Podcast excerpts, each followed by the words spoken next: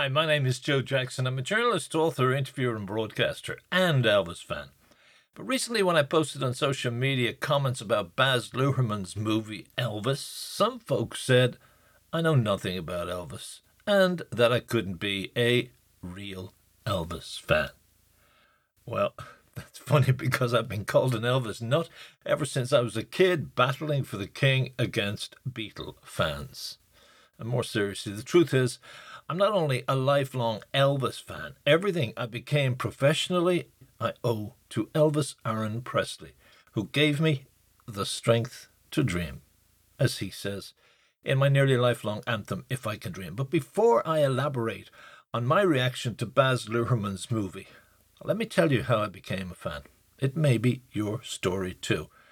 But of course, if you're bored by this idea, you can flick forward about 10 minutes in this podcast to my focus on the film.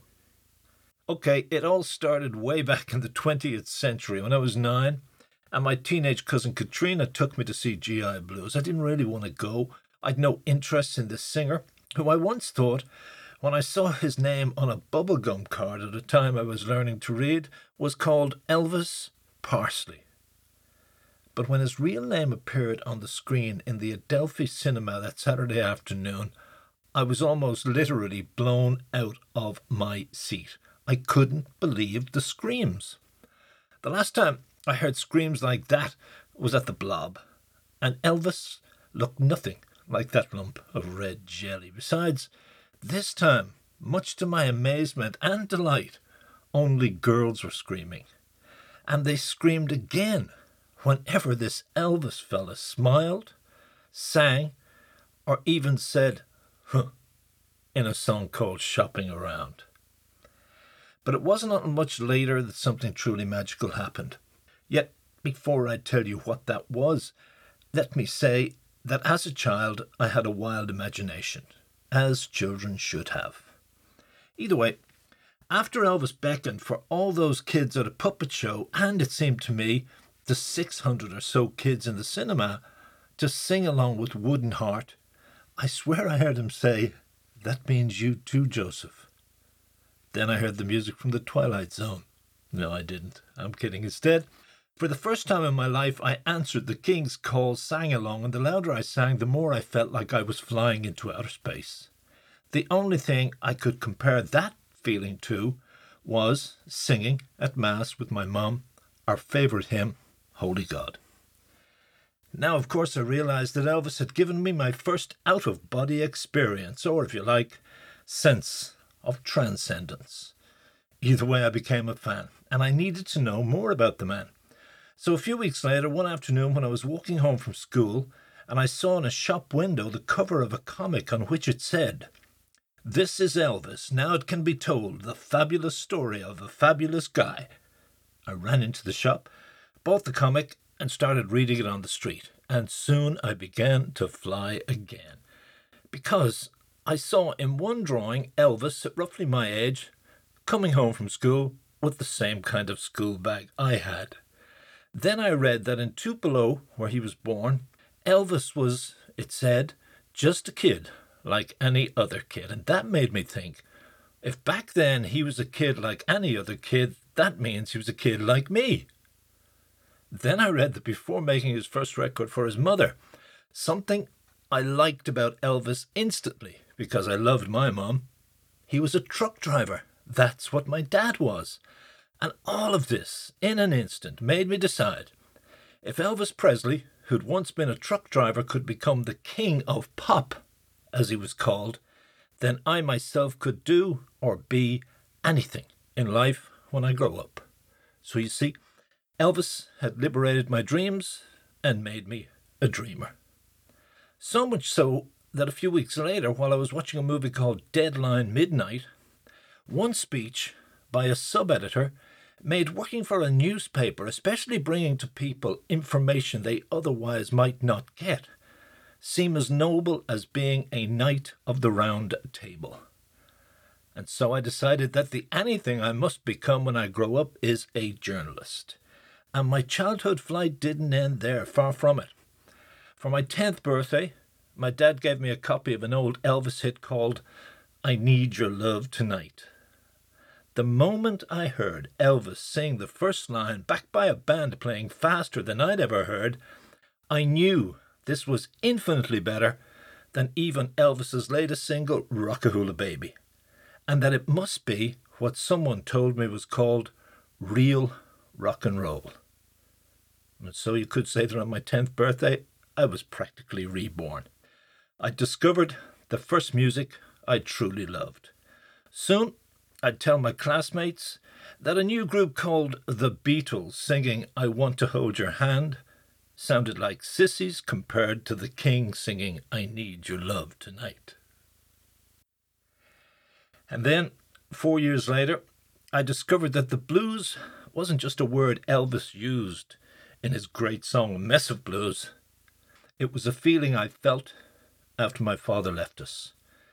That's when I learned that a sad song sung by Elvis could put words to things I didn't know how to say. And the song in question, called Lonely Man, I played so much that my mother had to say to me at one point, Please, Joseph, don't play it so often.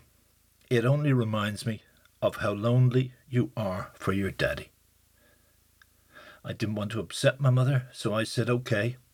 But I play Lonely Man so often because you can tell from the way Elvis sings it that he knows how it feels to be lonely. She said, I know love. And I get the same feeling when I hear him singing, Are You Lonesome Tonight? Even that was a glorious moment of communion between a mother and her son. Not only that, soon afterwards, in October 1966, I bought and heard for the first time Elvis's 1960 gospel album, His Hand in Mine. And when I read in the sleeve notes that gospel music brought a sense of spiritual ease to Elvis, and listened to the album, I realized that songs like He Knows Just What I Need were doing the same thing for me.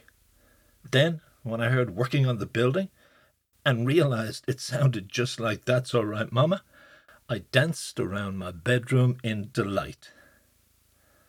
And all of this primed me to an immaculate degree for Elvis's 1967 gospel album How Great Thou Art and the similarly inspirational singles You'll Never Walk Alone and ultimately If I Can Dream.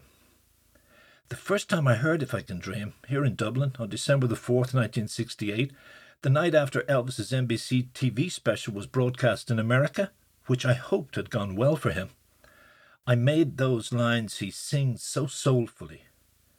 As long as a man has the strength to dream, he can redeem his soul and fly. My motto. Now, fast forward to near midnight on August the 16th, 1977. For some inexplicable reason, I'd taken out the Speedway LP and was listening to Suppose, a ballad I'd always loved.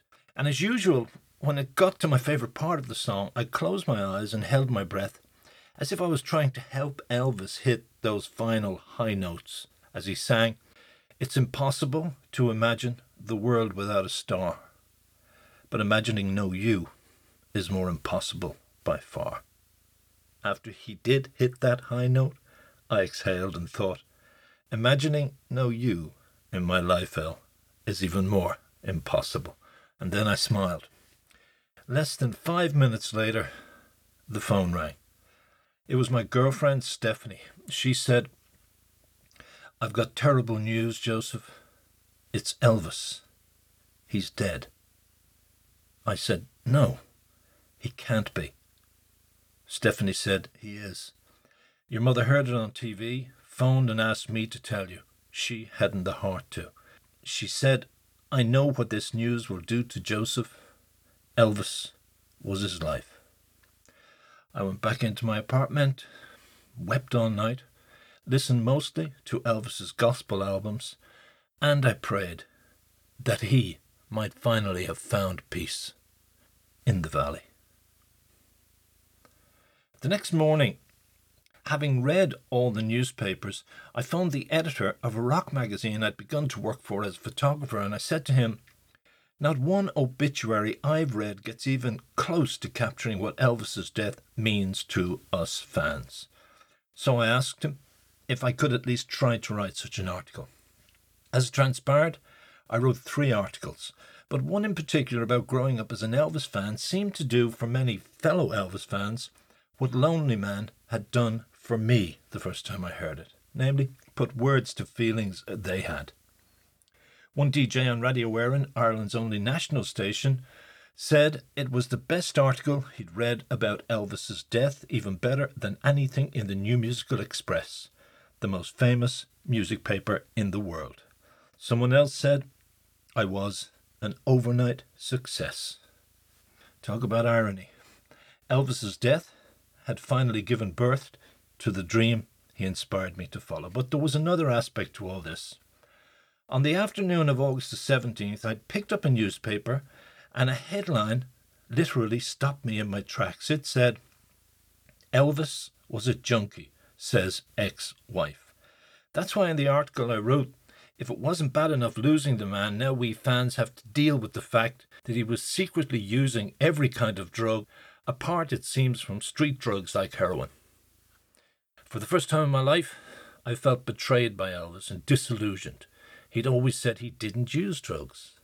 How was I to know that nearly nine months later, I'd find my father, Joe Jackson Sr., dead from a fall at home at 50.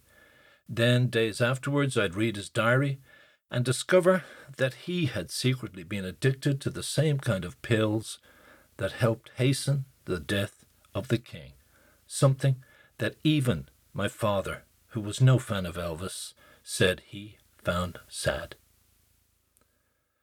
Okay, before we get back to Baz, let's fast forward to March 1st, 1985. On that life changing day, a conversation with another of my heroes, Leonard Cohen, left me feeling, here's that word again, transcendent. So much so that I decided I had to become a professional interviewer, if only to track down more of my heroes to talk with. But I also decided to walk a kind of pilgrim path as a Presley fan and seek out anyone who'd ever been influenced by, worked with, or knew Elvis. This led to me talking with rock stars such as Sinead O'Connor, Bono, and Nick Cave about the King. And better still, meeting the likes of Sam Phillips, Gordon Stoker, and June Juanico.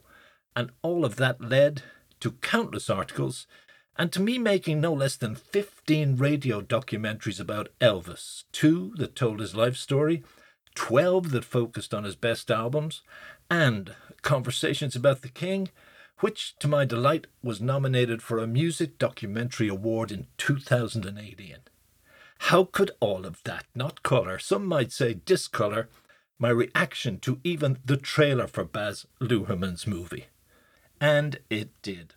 Only minutes after seeing the trailer for the first time, I made a podcast in which I said that if Baz made Elvis's manager, Colonel Tom Parker, played by Tom Hanks, a hero, or even tried to get us to sympathize with the man, it would be a travesty of Elvis's life. And I wasn't too impressed by the fact that Parker was telling Presley's story, or that the movie seemed to be more about their relationship than Elvis.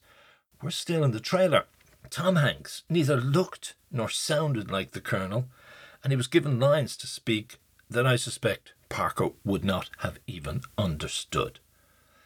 That said, I'd recently become an associate producer of the feature film The Ghost of Richard Harris, so I know how hard it can be to raise finance. And I know that Luhrmann had problems raising finance for his film, and that those problems must have eased when he signed the highly bankable Tom Hanks. But then I wondered if before agreeing to play Parker, Hanks insisted that his role be central. Then I read an interview in which Baz, after pushing to one side the love between Elvis and Priscilla, said that the love story that really soars in my movie is the love story between Parker and Presley. The word projection came to mind. Likewise, when I saw Luhrmann's lingering close up shots of Austin Butler's pumping crotch during the Louisiana hayride scene, it seemed to me too much like he was reducing Elvis to the title Elvis the Pelvis, a label the king hated. Then I read Baz wanted to present Elvis as the first punk rocker, which he wasn't. And I didn't buy into Luhrmann's claim that he couldn't use Elvis's 50s recordings because sonically they wouldn't work in a modern movie. Many directors have used even Elvis's earliest recordings, such as Mystery Train. It seemed to me that Baz was more concerned with pumping his pumping protege into the public eye. Also, if he lied about that, what wouldn't he lie about in relation to Elvis? You can call it my suspicious mind. Even so, I went along to the movie hoping I was wrong on all counts. And the countless Elvis fans, plus people who really should know, like Priscilla and Lisa, got it right when they said the movie was a masterpiece. And as I sat in the cinema just before the film started, I reminded myself to try not to forget to remember that Baz Luhrmann doesn't make documentaries and isn't too concerned about historical accuracy. He makes pop operas. And to him, it all seems to be about the rush, the hit, and maybe replicating a drugs trip. So I smoked a J, dropped a tab, did a line of coke, and waited. I'm kidding. Again. But I did think, okay, Baz, baby, take me for a ride on your mystery train. And I loved the opening, with Baz's logo cheekily based on the design of the King's greatest entertainer in Las Vegas belt, and the sound of Elvis's vocal line from Suspicious Minds, isolated and left hanging in the air, followed by a barrage of images and split screen effects. I didn't even apply that suspicious mind to what some might see as Luhrmann's astoundingly egotistical act of conceit in daring to include in the opening scene a glass globe, just like the one Orson Welles let slip from his hand at the start of Citizen Kane. I reckon that Baz was just teasingly toying with that kind of cinematic iconography, and certainly not trying to tell us that his film would match the greatest film ever made. Sadly, Baz soon began to lose me with his lies. I understood that this was, as the title said, Baz Luhrmann's Elvis, and not necessarily the truth about Elvis, and that facts had to be fictionalized and telegraphed.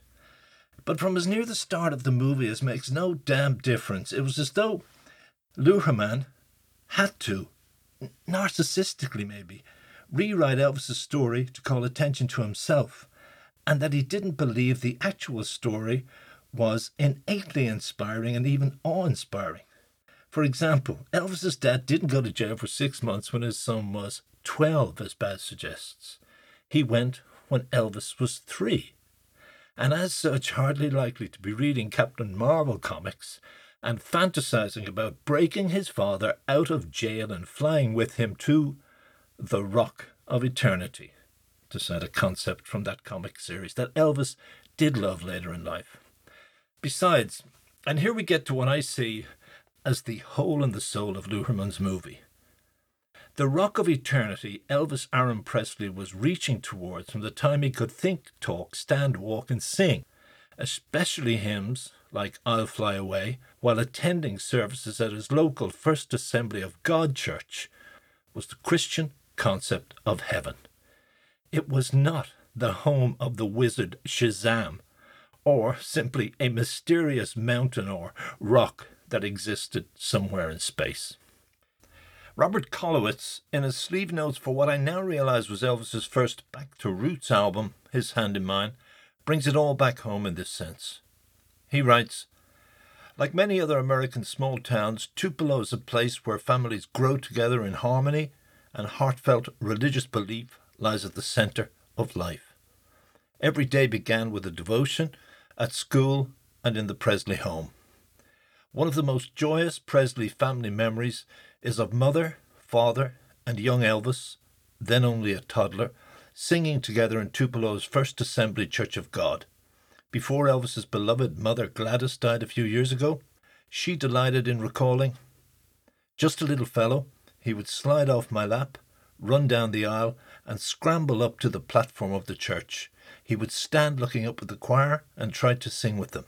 He was too little to know the words, but he could carry the tune. I believe that for the rest of his life, Elvis Presley continued that journey towards the platform of the church, and all this phrase signifies. It certainly seems to me that Elvis, as a singer and musician, was always trying ultimately to be part of and to recreate the sound of a gospel choir.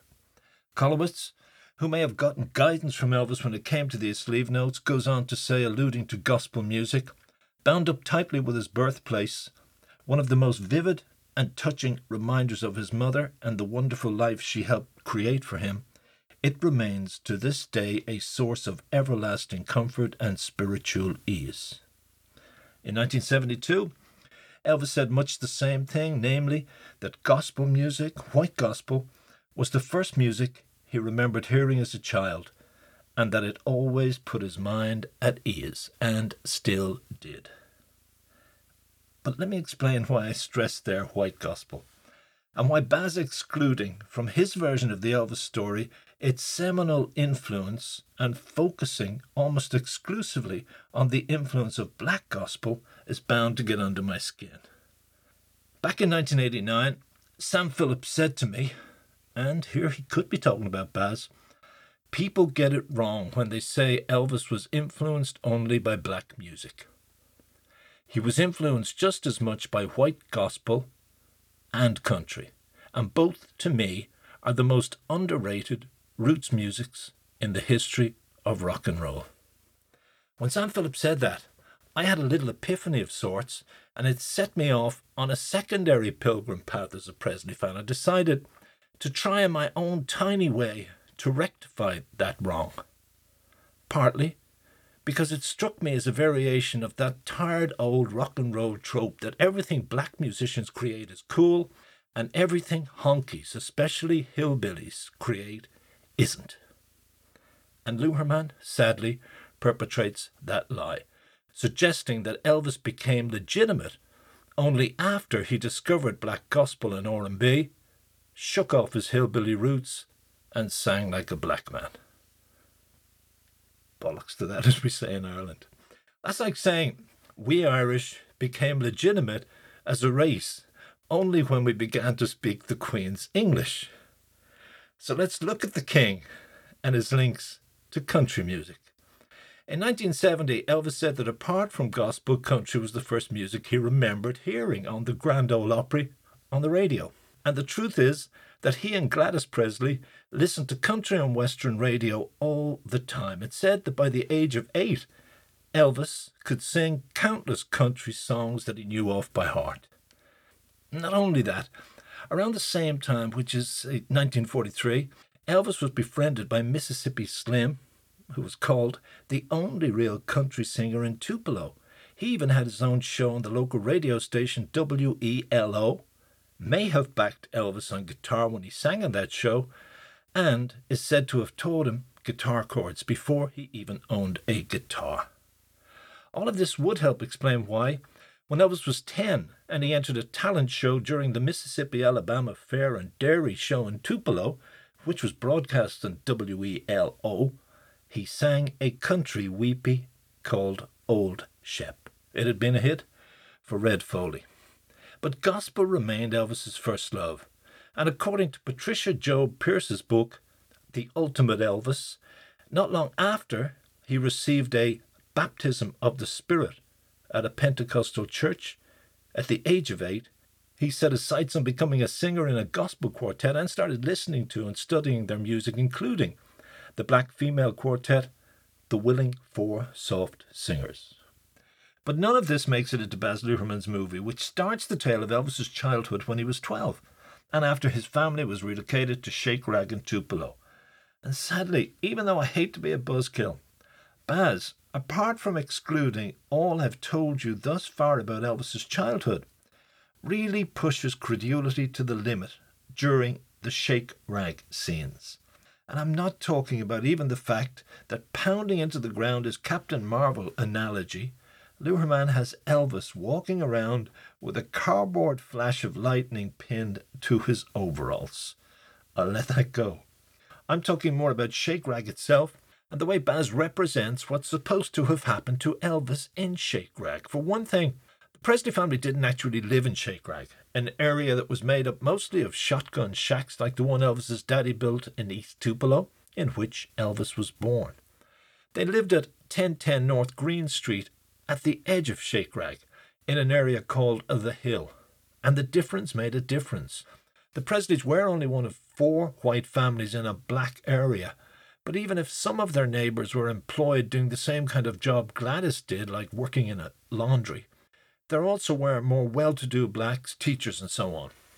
The tendency to represent all blacks in those days as so called dirt poor is racist. And even though Elvis was apparently part of a gang led by his black buddy Sam Bell, he couldn't have been the only white kid in the gang. And it's likely he already was colourblind, by which I mean he paid no mind to the colour of a person's skin.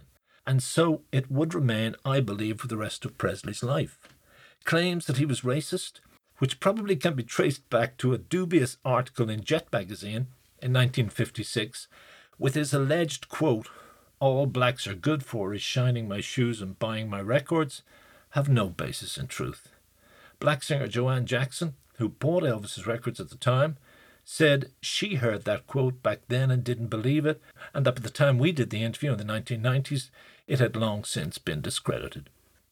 All of this leads us to a pivotal scene in Baz Luhrmann's version of Elvis's story. At one point, he has Presley in shake rag with his black buddies peeking through a crack in the wall of a juke joint and discovering Arthur Crudup, I think it's supposed to be, singing Blind Lemon Jefferson's Black Snake Moan. Baz seems to want us to believe that this was when Elvis discovered rhythm and blues. And then, fast as Captain Marvel's lightning bolt, we see Elvis race over to a black sanctified church revival meeting in a nearby tent discovering black gospel music, being mesmerized, invited inside, joining in the fevered singing and dancing, blending all this in his mind, and that that then led to That's All Right Mama, and by extension, to rock and roll. Well, bless my soul. It's a wonderful scene, beautifully shot and edited, and hugely exciting. But with all due respect to Baz, the fact is that, as with too much in his movie, this is comic book territory no more sophisticated than the comic book version of Elvis's story I read when I was nine. Never has it been reported that any of this happened. Yes, there was a revival tent in Shake Rag, and Elvis did often attend services there where he heard frenzied music played on piano, guitars, harmonica, drums, and tambourines, and he often joined in. But as I said earlier, he'd already gone through his baptism of the Spirit when he was eight. And during First Assembly of God church services, members of the congregation played piano and guitars, they fell on the floor in trances, they spoke in voices, and they roared hallelujah when they finally felt the Holy Ghost move into their souls. It wasn't only blacks who were reaching for heaven or hoping to find even temporary transcendence. Besides, it's doubtful that Elvis, already a lover of most forms of music, and one of whose heroes was country singer Jimmy the Brakeman Rodgers, who recorded with Louis Armstrong. Yep, black and white long before rock and roll. And who has since been inducted into the country, folk, and blues halls of fame. Wasn't familiar with the blues. Even R&B. Elvis may even have seen the likes of Muddy Waters, who often played in Tupelo, and stayed in Shake Rag when he did. Some even say Elvis met Muddy in those days. That said, there's no doubt that Elvis's love of black gospel and black rhythm and blues, or rhythm and blues, and folk blues deepened on a daily basis during the year he lived in Shake Rag. And all of that must have made Memphis the musical melting pot of the South seemed like heaven on earth to Elvis when he and his family moved there in 1948. In fact, it also was in 1948 that WDIA, the black music station, was founded in Memphis and Elvis became an avid listener. But he also loved listening to KWEM, where he heard more black music and also country and pop.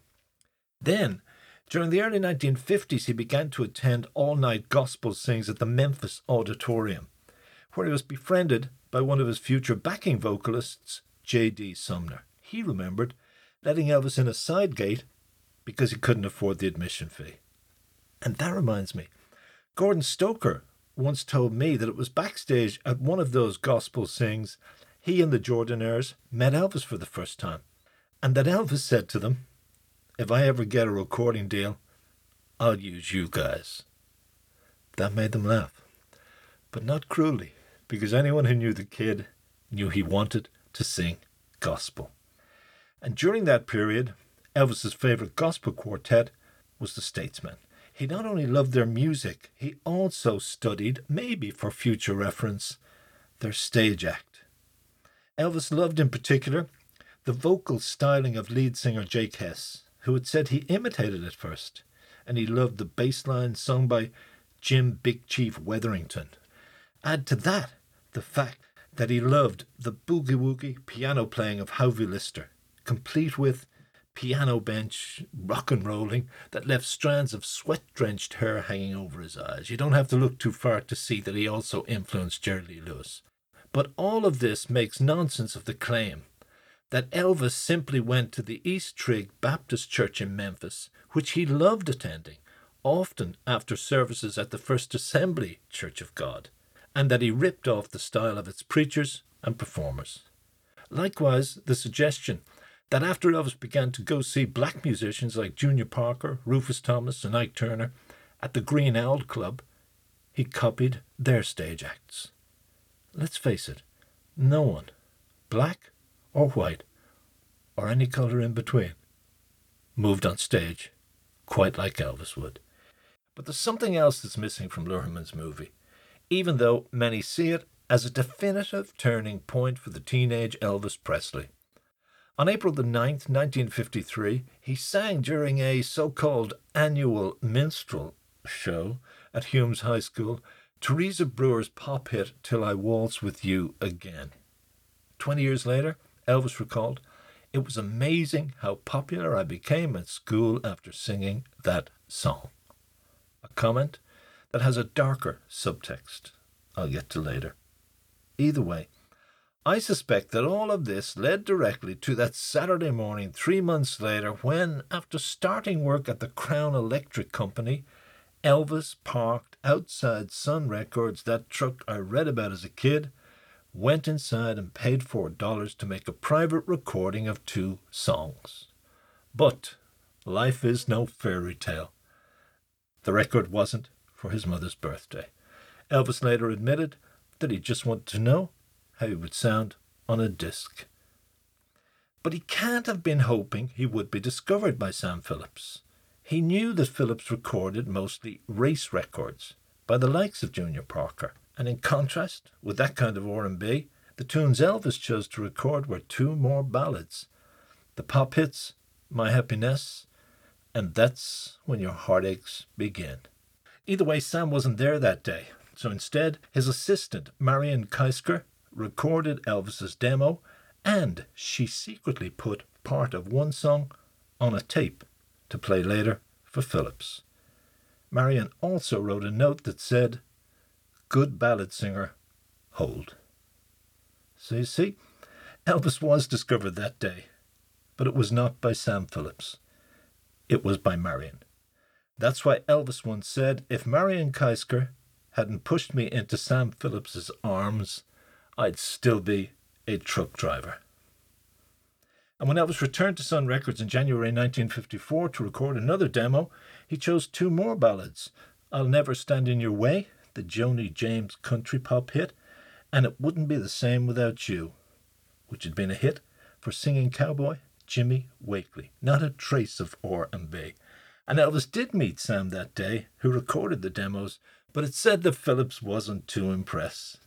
Nor was he impressed four months later after he phoned Elvis at home and asked him to come over to Sun Records and record a demo called Without You, another ballad.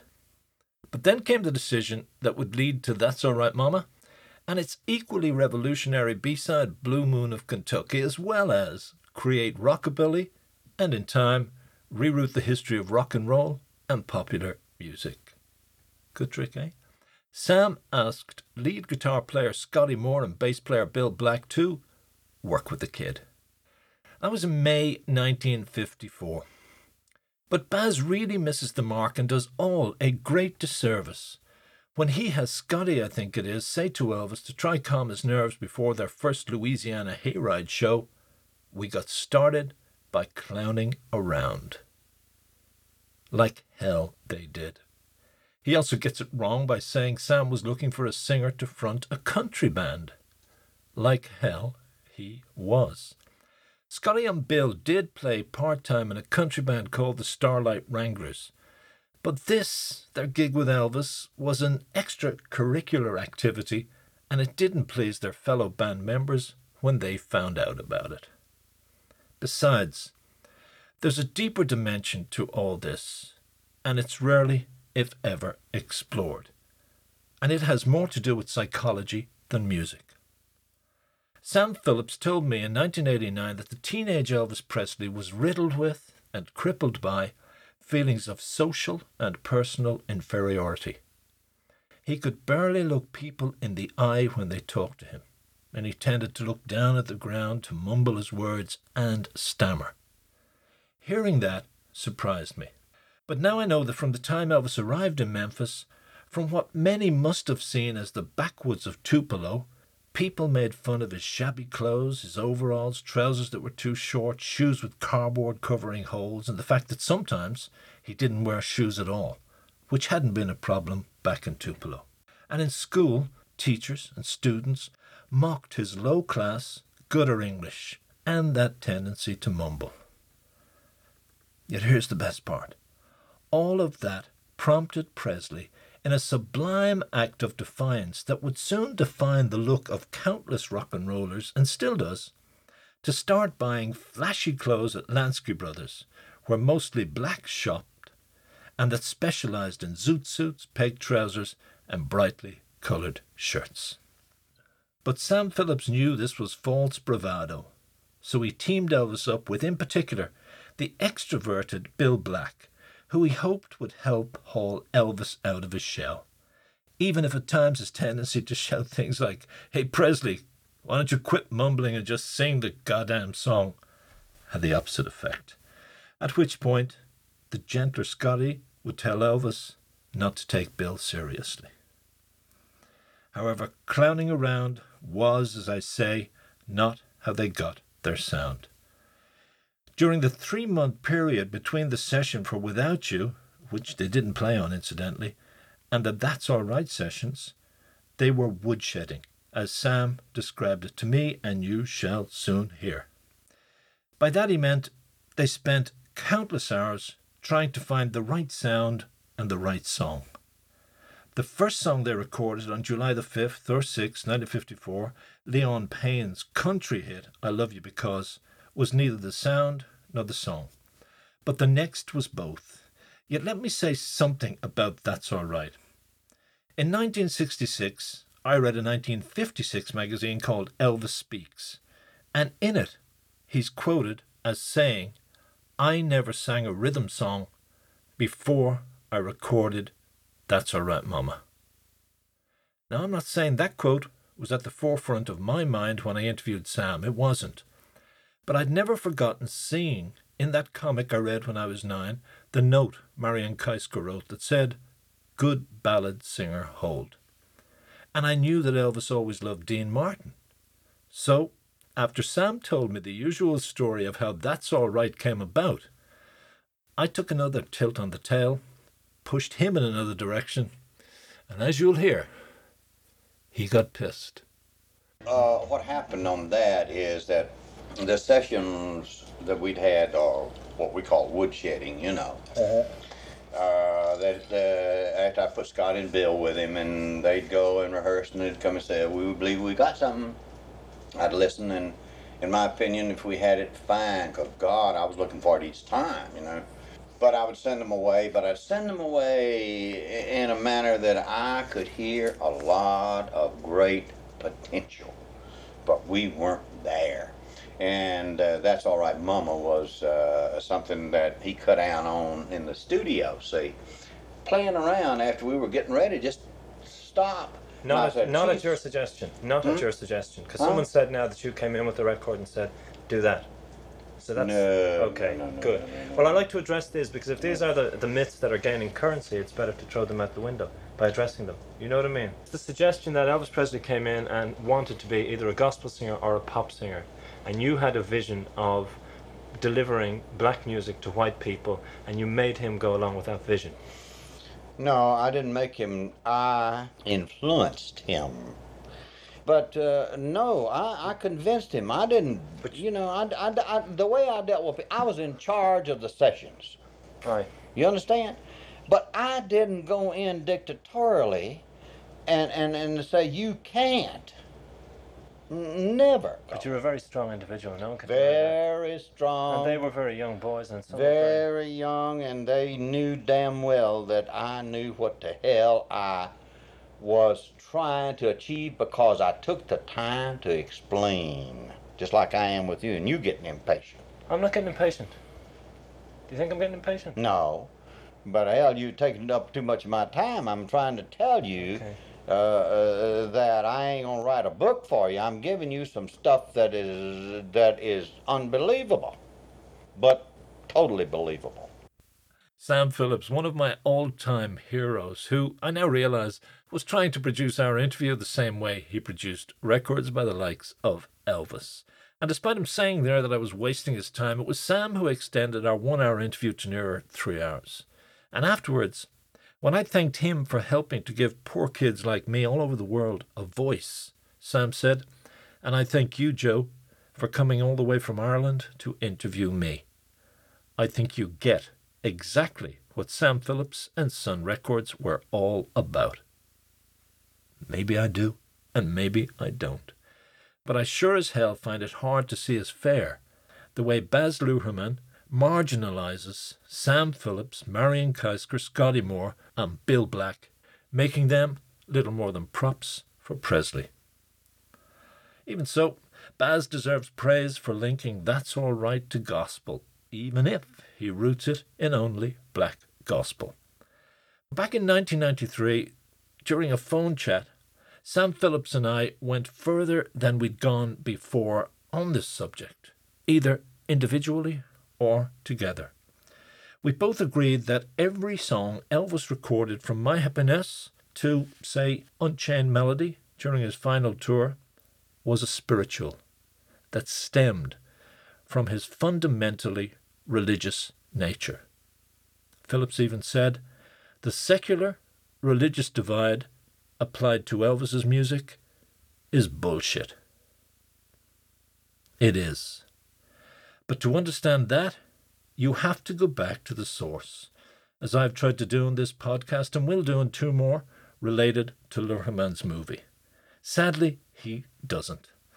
And my chat with Sam in 93 led me to say in an article a decade later, which I wrote to mark the 50th anniversary of That's All Right, that Elvis sang it instinctively or otherwise as if it were a gospel song. In other words, he turned what had been a loping blues into a life affirming song of joy. And since I wrote that article nearly 20 years ago, I've learned what may have prompted Presley to do so, again instinctively or otherwise. Less than a week before that recording session, Bill Lyles and R.W. Blackwood from the Blackwood Brothers, whose music Elvis loved almost as much as his mother did, were both killed in a plane crash. When Elvis heard the news, he cried like a baby, and so did his girlfriend, Dixie Locke, both of whom had often seen the Blackwoods perform at their local First Assembly of God church. They also attended the funerals of Lyles and Blackwood three days or so before Elvis recorded That's All Right. And there's more. Elvis had once applied to join the Songfellows, but they turned him down. He was told either that he couldn't sing, or more likely, that he couldn't sing harmony. Either way, Elvis was heartbroken by that rejection. But after the funeral, Cecil Blackwood, who left the Songfellows to join the Blackwoods, told Elvis he could take his place and that this was at last his chance to become a professional gospel singer. It's said Elvis told Sam Phillips he wanted to join the Songfellows, but Sam convinced him that this was a bad idea and signed him to a recording contract. Elvis told Cecil Blackwood, I done signed to sing the blues at Sun. Some people who saw the blues as the devil's music may have thought that was the moment Elvis sold his soul to the devil. Ricky Skaggs once said something to me along those lines, claiming that Elvis had a calling from the Lord which he ignored and was destined to die as he did. I disagreed. But one wonders what would have happened if Elvis Presley had joined the Songfellows. He might still be alive, and if not singing with them, maybe managing the group. One thing is certain if Elvis had become a professional gospel singer, Baz Luhrmann would not have made a movie about his life. In my next podcast, I delve deeper into Luhrmann's movie. I thank you for listening to this one, which incidentally is the longest I've ever made. But Elvis Presley is worth it.